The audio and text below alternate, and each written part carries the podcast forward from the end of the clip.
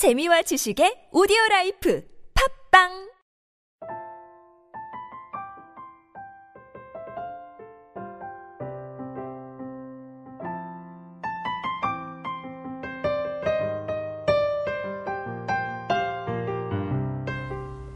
네. 웹툰 라디오 시즌2에서 만화에 대해서 비정규적으로 어, 수다를 떨고 있는 만화 팟캐스트 조곤조곤 만화 박물지 시즌2입니다. 저는 조만박을 진행하고 있는 웹툰 작가 이종범이라고 합니다. 어, 현재 네이버 웹툰에서 닥터 프로스트라는 심리학 관련 만화를 연재하고 있고요. 웹툰 라디오라는 이름으로 작가들이 직접 진행하고 있는 어, 팟캐스트 방송들 여러 개가 있습니다. 그 중에서 제가 혼자서 진행하고 있는 이 조곤조곤 만화 박물지는 주로 제가 보고 어, 이야기할 거리가 많이 있다고 생각되는 작품들을 골라서 어, 물론 제가 좀 좋아하는 작품들이 많겠죠. 음, 단순히 만화를 소개하는 데서 그치는 것이 아니라 어, 다양한 방식으로 만화를 읽어볼 수 있을 그런 여지를 좀 나눠보고자 녹음하고 있는 방송입니다. 음, 저희는 웹툰 라디오 전체가 홍대에 있는 팟빵 스튜디오에서 녹음을 하고 있고요. 오늘은 시즌 2의 세 번째 시간이죠. 음, 원래 이 방송은 사실 만화가들 사이에서 혹은 만화를 그리거나 만화를 굉장히 좋아하는 사람들 사이에서 주로 감상이 되고 있는 줄 알았어요. 그런데 최근에 제가 SNS 등을 통해서 현재 보고 있는 좀 좋은 만화들, 그러나 아직 알려지지 않았지만 또 볼만한 작품들에 대해서 좀 짧게 소개하고 있는 글들을 가끔 써보니까, 음, 그 글들에 대한 반응이 생각보다 많이 있더라고요. 어, 저 스스로가 굉장히 적극적으로 만화를 찾아서 읽는 독자다 보니까 다른 독자들도 주로 그럴 거라고 생각을 했는데요. 어, 사실 알고 보면 언제나 소비자라는 존재는 어, 소수의 극성 맞은 열성 소비자를 제외하면 어느 정도 수동적이죠. 어, 그래서 아마 다양한 소개 프로그램들이 존재하는 것 같습니다. 어, 그런 그렇게 생각을 하다 보니까 지금까지 너무 소수만 알거나 혹은 덜 대중적인 작품들 위주로만 소개를 한 것 같아서 좀 죄송해지더라고요. 그래서 오늘은 좀 화제가 되고 있는 만화 중에서 어, 굉장히 제가 재미있게 읽고 있는 만화에 대해 얘기를 좀 해보고자 합니다. 오늘은 이사야마 하지메 작가의 진격의 거인이라는 만화에 대해서 이야기해 보도록 하겠습니다.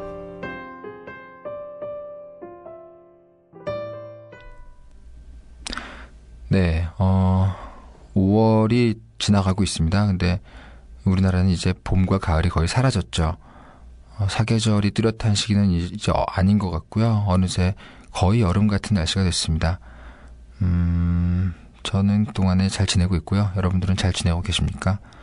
저는 요즘에 굉장히 많이 바빠졌습니다. 연재 중인 작품도 있고, 또 한국만화영상진흥원에서 제가 진행하고 있는 스케치업이라고 하죠.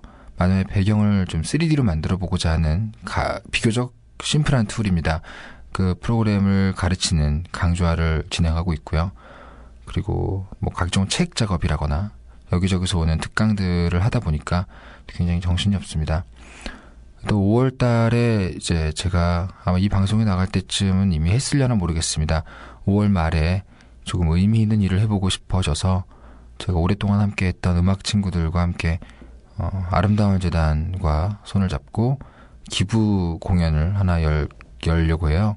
그래서 어, 좀 여름밤에 문화생활을 하고자 찾아오시는 분들이 기분 좋게 음악을 감상하고 어, 마음에 들었으면 자유로운 금액만큼 자유롭게 기부를 하고 저희는 그 기부금을 모아서 이제 아름다운 재단에 전달을 하기 위한 그런 공연을 준비 중이고요.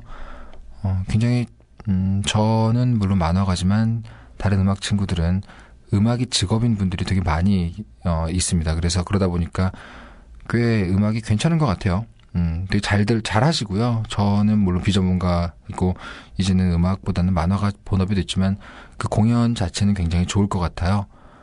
네, 오늘 제가 가져온 만화는 진격의 거인이라는 만화입니다. 최근에 굉장히 화제가 되고 있죠. 음, 그 만화책이 나오고 있을 때는 그렇게 큰, 어, 인지도를 자랑하진 않았어요. 그러니까 만화를 보는 사람들 사이에서는 굉장히 재미있는 작품으로 정평이 나 있었지만, 그 외에 일반적인 사람들에게 아주 널리 알려져 있는 그런 만화는 아니었습니다. 즉 화제가 되고 있다라고 말하기에는 어느니까 좀 부족한 면이 있었죠. 그런데 최근에 그 애니메이션판 1화가 굉장히 높은 수준의 퀄리티를 자랑하면서 어, 주요 검색 포탈에서 굉장히 높은 검색률을 자랑했고요. 그 결과 많은 분들께서 관심을 갖고 계신 것 같습니다. 음, 진격의 거인이란 만화는 이사야마 하지메 작가고요. 2006년에 강담사에서 음, 매거진 그랑프리라는 어떤 공모전이 있었나 봐요. 그곳에서 가작을 수상했고 또 소년 매거진에서 2009년부터 연재를 시작했습니다. 현재는 이제 10권이 나왔습니다. 그러면서 일본에서는 단행본 판매가 1200만 부를 돌파했고요. 어, 우리나라 만화 출판 시장에서는 굉장히 부러워할 만한 숫자입니다. 일본의 경우는 만화 시장 자체가 굉장히 크지만 어, 놀라운 점은 그것이 내수 시장의 크기가 거의 대부분이라는 점입니다. 해외 만화를 수입해서 들여오는 비율은 굉장히 적고요. 어, 자국의 만화를 가지고 인기 있는 작품들은 단행본 천만 부를 넘어가는 그런 큰 시장이 형성되어 있습니다. 물론 뭐, 그 추세는 어느 정도 하락세를 보이고 있다고 많이들 얘기하지만 여전히 큰 시장이면 변화가 없는 것 같아요. 어, 우리나라의 경우는 웹툰이 열리면서 출판 쪽의 만화도 많이 좀 호황기를 맞았으면 좋겠다라고 생각을 했지만 뚜렷한 눈에 띄는 어떤 호조는 잘 보이지 않고 있습니다. 음, 많은 분들이 동시에 고민을 좀 해야 할 필요가 있습니다. 어, 이 진격의 거인은 비장르 판타지입니다. 즉, 음, 시간과 장소가 불명확한 언제 어디인지 모르는 세계죠. 하지만 우리가 흔히 장르 판타지라고 부르고 있는 그 톨킨의 반지의 제왕에서 시작된 어, 종족들이 있는 건 아니고요. 이 만화는 작가가 가상의 세계를 만들어서 그 안에서 진행되고 있습니다. 음, 이 만화 속의 세계관에서는 세상이 거대한 벽으로 둘러쳐져 있습니다. 도시 어디를 가거나 저 멀리에는 거대한 벽이 눈에 보이고요. 그 벽 안에서 인간이 살아가고 있는 것이죠. 왜 벽이 있냐면 만화의 아주 첫 부분부터 나오기 때문에 금방 알 수 있는데요. 인류에게 거인이라는 위험한 존재가 있기 때문에 어, 그 거인으로부터 스스로를 보호하기 위해서 벽을 둘러친 것이죠. 그 벽 안에서 살고 있는 소년 앨런과 소녀 미카사가 주인공입니다. 어, 앨런과 미카사는 친남매는 아닌데요. 어떠한 이유로 인해서 함께 남매같이 살고 있는 어, 사이입니다. 이 두 소년 소녀의 어린 시절부터 이야기가 시작이 되죠. 어, 앨런은 군대에 들어가고 싶어 합니다. 이 시대의 군대는 아무래도 거인과 싸우기 위해 존재한다는 근본적인 정체성을 가지고 있죠. 물론 모든 군대라는 것이 그렇듯이 이 군대 여러 분야로 나뉘어져 있기 때문에 이 벽을 보수하는 비교적 한가하고 평화로운 일도 있고요. 직접 거인을 상대하는 그런 분야도 있습니다. 어, 크게 세 가지 부대로 나뉘어 있다고 해요. 하나는 벽을 강화하고 도시를 정비하는 주둔병단이 있습니다. 어, 두 번째로는 희생을 각오하고 벽 바깥으로 나가는 조사병단이 있고요.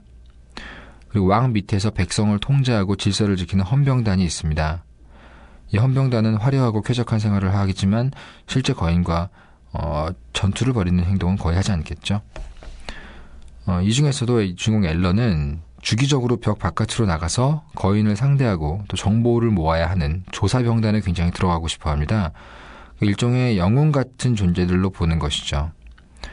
하지만 당연하게도 실상은 이 조사병단은 모든 이들이 들어가기를 꺼려하는 죽음의 부대 혹은 절망의 부대 같은 느낌이에요. 왜냐하면 그 공포스러운 거인들, 인간을 잡아먹고 사는 거인들과 직접 전투를 하기 때문에 아무래도 목숨이 위험한 일이 많이 있겠죠. 어, 그러면서 이제 벽 안에서 매일같이 벽을 좀 보수하고 여가 시간에는 술을 마시거나 하면서 시간을 보내고 있는 다른 부대의 군인들을 보면서 앨런이 굉장히 한심해합니다. 어, 그러다가 이제 마, 만화의 초반부에 보면 마을에 종이 막 울리면서 밖에 나갔던 조사병단이 다시 돌아오는 행사가 열립니다. 어, 마을 사람들이 전부 모여서 이제 구경을 하고 있죠. 그 앨런과 미카사도 함께 굉장히 설레하면서 구경을 갑니다. 보통의 이런 행사는 일종의 개선 의식으로서 외부에서 성공이나 승리를 거두고 이제 부대가 돌아올 때 모양새가 많잖아요. 근데 굉장히 기대하면서 달려갔던 그 앨런의 눈앞에는 완전히 절망 속에 빠져 있는 부대가 터덜터덜 들어오는 것이죠. 한 아주머니가 막 울면서 물어봐요. 자기 아들이 안 보이는데 어떻게 됐냐? 그러자 그 병사 책임자가 좌절 좌절의 이제 좌절한 얼굴로 보자기에 싼 팔 한쪽을 건네면서 그것밖에는 못 찾았다라는 말을 하죠. 근데 여기서만 끝나도 굉장히 그 극적일 텐데 그 아주머니가 울면서 그냥 의기 넘치게 물어봐요. 하지만 내 아들은 도움이 됐겠죠. 직접적인 공을 세우지 못했어도 아들의 죽음은 인류가 반격하는데 도움이 되었겠죠라고 울부짖어요. 그런데 그 구인, 군인이 완전히 절망한 얼굴로 가만히 있다가 소리를 치죠. 아무런 성과도 얻지 못했다. 그러니까 아들의 죽음을 접한 어머니 앞에서 그 아들이 의미 없는 죽음, 거의 개죽음을 당했다는 소리를 하고 있는 거죠. 이 조사병단의 일과 어떤 분위기 그런 것들을 느끼게 할 수 있는 도입부라고 할 수 있습니다. 어, 그러니까 당연히 주변에서는 이러한 앨런을 말리겠죠. 주로 이제 엄마가 말립니다. 혼을 내죠. 어, 하지만 아버지는 좀 의사인데요. 굉장히 미스테리어스한 인물인데 인간의 탐구심을 막을 길은 없다는 말을 하면서 뭔가 그 비밀을 좀 숨기고 있는 느낌이 듭니다. 어, 다른 도시까지만 다니면서 진찰을 하는 그런 직업인데 그 아버지가 이렇게 얘기를 하죠. 앨런 이번 출장이 끝나면 그동안 너에게 숨겨왔던 지하 연구실을 보여주겠다라고 말을 해요. 그리고 출장을 가고 그 사이에 일이 터지는 것이죠. 이 당시 세계가 벽으로 둘러쳐져 있다고 처음에 얘기를 했는데요. 이 벽도 또 여러 겹입니다. 그래서 이 벽과 벽 사이에 도시가 있는 개념이죠. 그러니까 가장 바깥에 있는 제일 바깥 벽이 외벽이 월 마리아고요. 그 안에 월 로제가 있고 또 그 사이에도 수많은 사람이 살고 있고요. 월 로제 안에 또 하나의 벽이 있고 그 안에 왕궁이 있죠. 근데 이 벽이라는 게 한 50m가 넘는 굉장히 큰 벽입니다. 그래서 이 바깥에 있는 거인들이 뭐 커봐야 10m고 보통은 한 3, 4m 되는 크기이기 때문에 뭐 집만한 크기인 거죠. 이 벽 바깥에서 어슬렁거리는 정도? 그러다 보니까 이제 인류에게 직접 해를 가하지는 못하고 있었고요. 이 상태로 100년의 시간이 흘렀기 때문에 아무래도 이제 인류의 두려움은 어느 정도 좀 진정이 된 상태라고 할 수 있죠. 그런데 이날 갑자기 엄청난 굉음과 함께 벽 한쪽에서 연기가 나기 시작합니다. 어, 그리고 벽 위로 거인의 얼굴 하나가 보이는 거죠. 그러니까 지금까지는 인류가 전혀 보지 못했던 초대형 거인이 등장을 하면서 이 100년 동안 평화로웠던 월 마리아 벽에 거대한 구멍을 내고 이 구멍으로 작은 거인들이 대거 들어오면서 도시를 파괴하고 인간을 먹기 시작하는 겁니다. 이게 만화의 시작이에요. 그때 그 벽이 파괴되면서 큰 돌들이 막 날아갔을 거 아니에요. 근데 그쪽에 그쪽 방향에 앨런의 집이 있었습니다. 그 어머니를 구하러 막 미카사랑 달려갔는데 그걸 보니까 이 집이 무너져 있고 그 무너진 집 아래에 어머니가 깔려 있던 거죠. 그 열심히 구하려고 노력을 하는데 그때 거인이 점점 다가오니까 어머니는 다른 군인 한 명에게 제발 이 아이들을 앨런하고 미카사를 데리고 도망가 달라고 부탁을 막 하게 되는 거죠. 이 만화의 톤이 굉장히 어둡고 무거운 것이요. 이런 어머니의 모정을 그냥 그리는 데서 시인을 끝내버리면 어 뭐 그거는 있을 수 있는 일이죠. 그런데 그 군인이 아이들을 들고 도망을 가자마자 굉장히 무섭잖아요. 너무 무섭고 두려우니까 이제 조그만 목소리로 가지 마라고 말을 해요. 그러면서 엄마가 자기 입을 막 틀어막는 거예요. 그 그 곧 공포 때문에 자신을 통제하기 어려워지는 상황을 적나라하게 보여주죠. 그리고 거인이 그 어머니를 들고 처참하게 씹어 먹습니다. 어, 이 장면이 만화 초반부의 가장 강렬한 부분 중 하나인데요. 일단은 거인이 인간을 먹는 그 모습을 굉장히 적나라하게 표현하고 있다는 부분도 있고요. 또 이런 거인 앞에서 인간이 느끼는 어떤 무력함이나 공포를 굉장히 효과적으로 그리고 있기 때문에 어, 만화 초반부터 굉장히 인상 깊은 장면으로 나오고 있습니다. 이 날이 인류의 역사의 어떤 재앙 같은 날이 되고요. 인류는 월 마리아를 포기하고 살아남은 모든 인류가 월 로제까지 그러니까 한, 하나 안쪽 벽까지 후퇴해서 살게 되는 것이죠. 그리고 바로 5년이라는 시간이 흘러서 앨런과 미카사가 군대에 들어가 훈련을 받고 있는 장면으로 바로 만화는 건너뛰게 됩니다. 그러니까 이날이 인류에게만 재앙이었던 게 아니라 앨런에게도 굉장히 재앙이었던 것이죠. 당연히 거인에 대한 굉장히 불타는 증오심이 있을 것이고요. 거인의 정체에 대한 탐구심도 가득해요. 그리고 미카사는 엄마의 유언대로 앨런을 지키기 위해서 늘 함께 다니게 되는 거죠. 뭐, 이 만화의 주인공은 역시 또 앨런이기 때문에 주인공답게 어떤 전투 능력이나 신체적인 능력이 굉장히 훌륭하지만, 어, 재밌는 것은 이 만화에서 미카사가 갖고 있는 신체적인 능력이 또 굉장합니다. 어, 이 두 훈련병을 포함한 훈련생들이 훈련을 끝내고 졸업을 하는 날로 상황이 이어지는데요. 상위 10등을 발표하는 자리에서 미카사는 수석, 그리고 앨런은 5등을 차지하면서 굉장히 우수한 성적으로 마지막 날 밤을 보내게 되는데요. 재밌는 것은 이 현실에서도 그렇듯이 상위 10등은 헌병단에 들어갈 자격이 돼요. 그러니까 우수한 인재야말로 거인을 좀 상대해 줘야 되는 상황인데도 오히려 음, 편하게 쾌적하게 일할 수 있는 헌병대에 들어가기 위해서 성적이 굉장히 우수해야 하는 것이죠. 반면에 앨런은 여전히 조사병단에 들어가고 싶어 하고요. 그런 그의 앞에 이제 5년 전에 그 초대형 거인이 다시 모습을 드러내면서 만화는 본격적으로 앨런을 비롯한 인간과 거인의 싸움으로 돌입하게 됩니다. 어, 이 만화는 굉장히 여러모로 상당한 몰입력을 가지는데요. 어, 가상 세계를 배경으로 하는 이야기에는 그 두 가지가 있습니다. 현실 세계에다 약간의 수정만 가해서 새로운 세계를 만드는 경우가 있고요. 또 반지의 제왕 같이 완전히 새로운 세계를 창조해내는 경우가 있습니다. 진격의 거인은 후자이죠. 음, 전자는 그러니까 현실에 대한 약간의 수정을 통한 환상 어, 문학, 뭐 판타지 만화는 독자의 몰입이 비교적 수월하죠. 왜냐하면 현실과 비슷한 부분을 공유하고 있기 때문에 반면에 후자의 경우는 너무 많은 정보들, 그 창조된 세계에 대한 지나치게 다양한 설정들을 독자에게 알려줘야 되기 때문에 굉장히 많이 어렵습니다.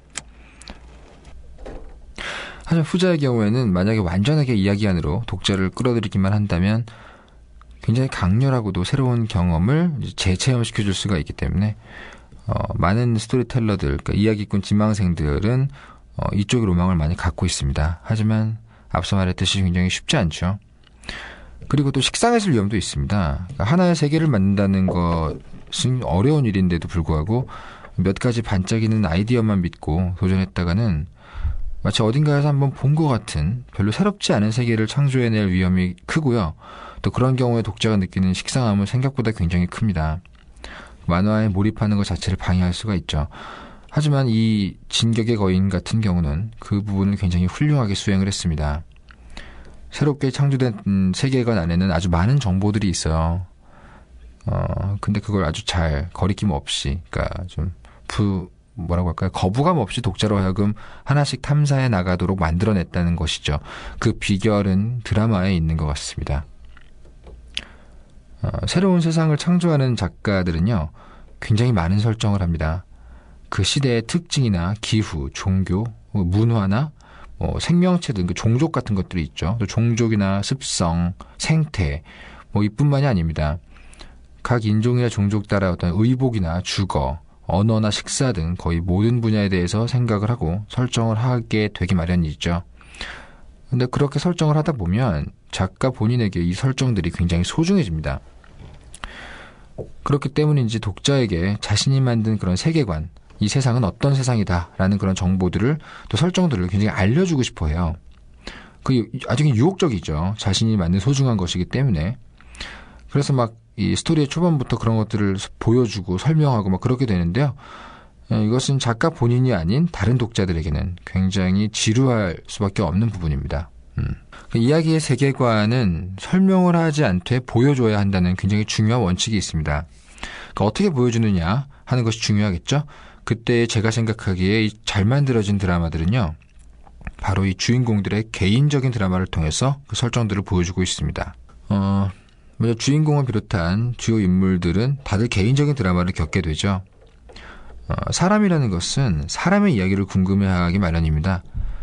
어, 거인들이 있는 세계에서 느끼는 어떤 공포, 분노, 또 어떤 이런 상황에서 거인에게 어머니를 잃어버리는 경험 같은 것들을 생생하게 전달해주면 제일 먼저 독자들이 그 주인공에게 자신을 이입해서 보게 되는 것이죠.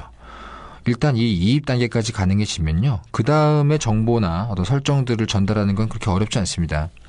왜냐하면 그 설정들을 독자에게 가르치는 것이 아니라 만화 안에서 이 주인공에게 주변 인물들이 혹은 뭐 교관이 훈련을 통해서건 뭐 대화를 통해서건 정보를 알려주는 형식을 취하기만 하면 독자들은 일단 이 인물 안에 들어가 있기 때문에 그런 설정이나 정보들을 보다 거부감 없이 습득할 수가 있죠. 작가들에게 있어서 이런 정보, 무언가를 알려줘야 되는 정보들을 다루는 기술은 굉장히 중요합니다. 어, 왜냐하면 대화와 사건이 아닌 정보에는 볼 원래 흥미를 느끼기가 어렵기 때문에 어떻게 하면 흥미롭게 이런 정보를 전달할 수 있을까 하면서 여러 가지 기술들을 발전시켜 왔죠. 어, 진격의 거인이라는 만화를 둘러싼 재미있는 일화가 많이 있습니다. 저는 사실인지 모르겠는데요. 어, 처음에 작가였던 이사야마 하지메는 이 작품을 그 소년 점프에 들고 갔었다고 해요. 아시겠지만 뭐 일본 만화 좀 좋아하시는 분들은 다 아시죠. 점프 혹은 소년 점프 같은 건데 그 원피스와 나루토와 블리치가 연재되고 있죠. 굉장히 유명한 일본의 최대의 만화 잡지입니다. 그만큼 이제 견고하게 다져진 자기들만의 철학이 있고요. 또 스타일이 있습니다. 그 점프에 몇 가지 기조들이 있죠. 소년들을 위한 만화여야 하고요. 그 점프에서 다루지 않는 소재들도 있고요. 물론 가끔 가다가 뭐 데스노트 같이 좀 이렇게 어두운 만화도 있긴 하지만 대부분은 어, 좀 더 활극적이고요. 꿈과 우정과 어떤 승부 이런 것에 많이 치우쳐져 있습니다.